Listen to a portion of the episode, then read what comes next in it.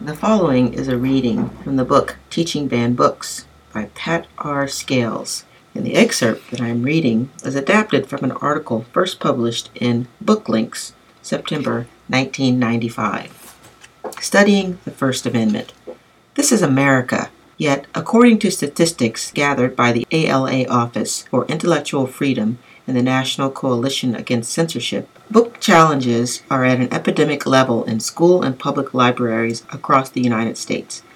What is amiss in this land of the free?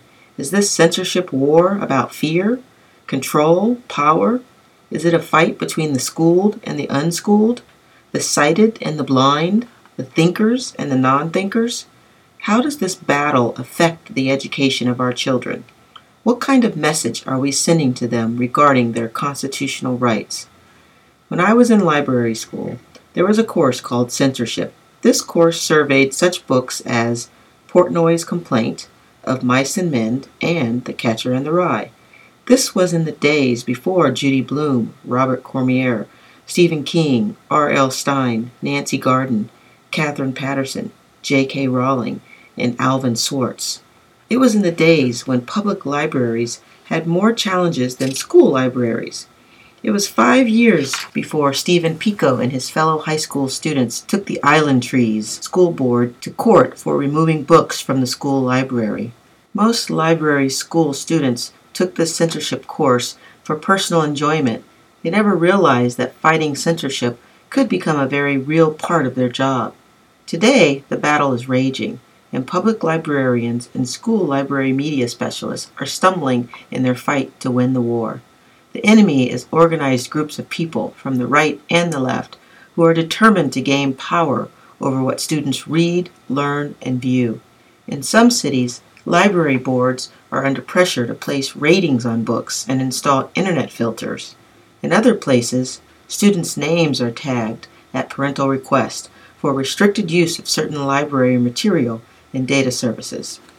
Frightened librarians are limiting young students to the easy books section, and they are requiring older students to bring written parental permission to read such books as Judy Blume's Forever, Katherine Paterson's Bridge to Terabithia, Mark Twain's Huckleberry Finn, Harper Lee's To Kill a Mockingbird, Alice Walker's The Color Purple, J.K. Rowling's Harry Potter books, and Maya Angelou's I Know Why the Cage Bird Sings. Some libraries are limiting children and young adults to pre selected internet sites. Professionals are self censoring in the selection process, making every effort to make safe choices. These practices, however, aren't eliminating the problem, they are only amplifying the issue. The problem is obvious. Censors want to control the minds of the young. They are fearful of the educational system because students who read learn to think. Thinkers learn to see. Those who see often question. And young people who question threaten the blind and the non thinkers. The answer is the classroom. As educators, we cannot, for the sake of the students, allow ourselves to be bullied into diluting the curriculum into superficial facts. We must talk about the principles of intellectual freedom. We must challenge students to think about the intent of our forefathers when they wrote the Bill of Rights. We must teach students about their First Amendment rights rather than restrict their use of particular books and materials. As educators, we must encourage students to express their own opinions while respecting the views of others. By eighth grade, most students can define the Bill of Rights.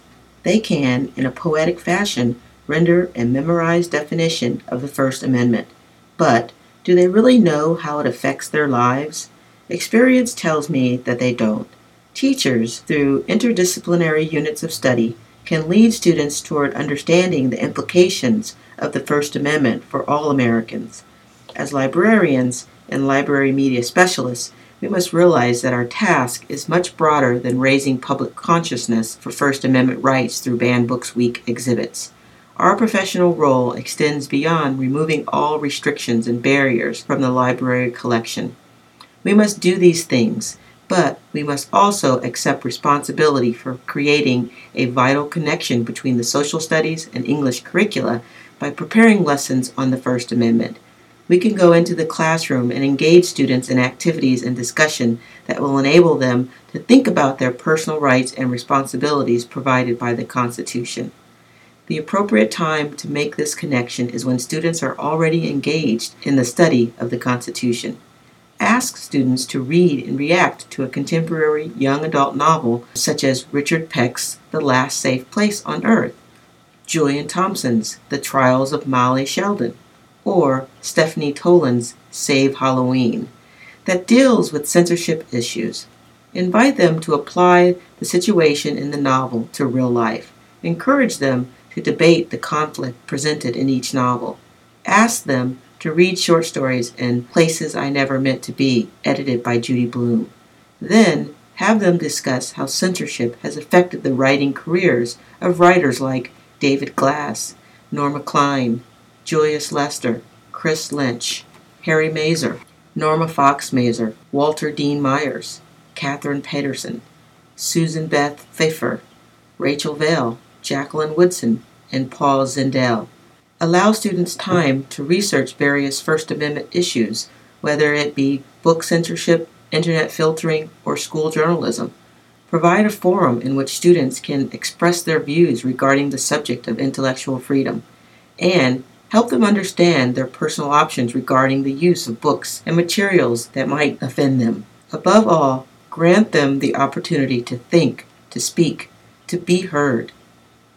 Classrooms and schools that foster this type of open atmosphere are sending a clear message.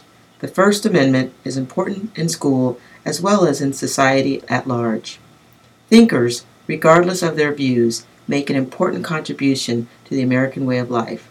And thinkers are less likely to become censors.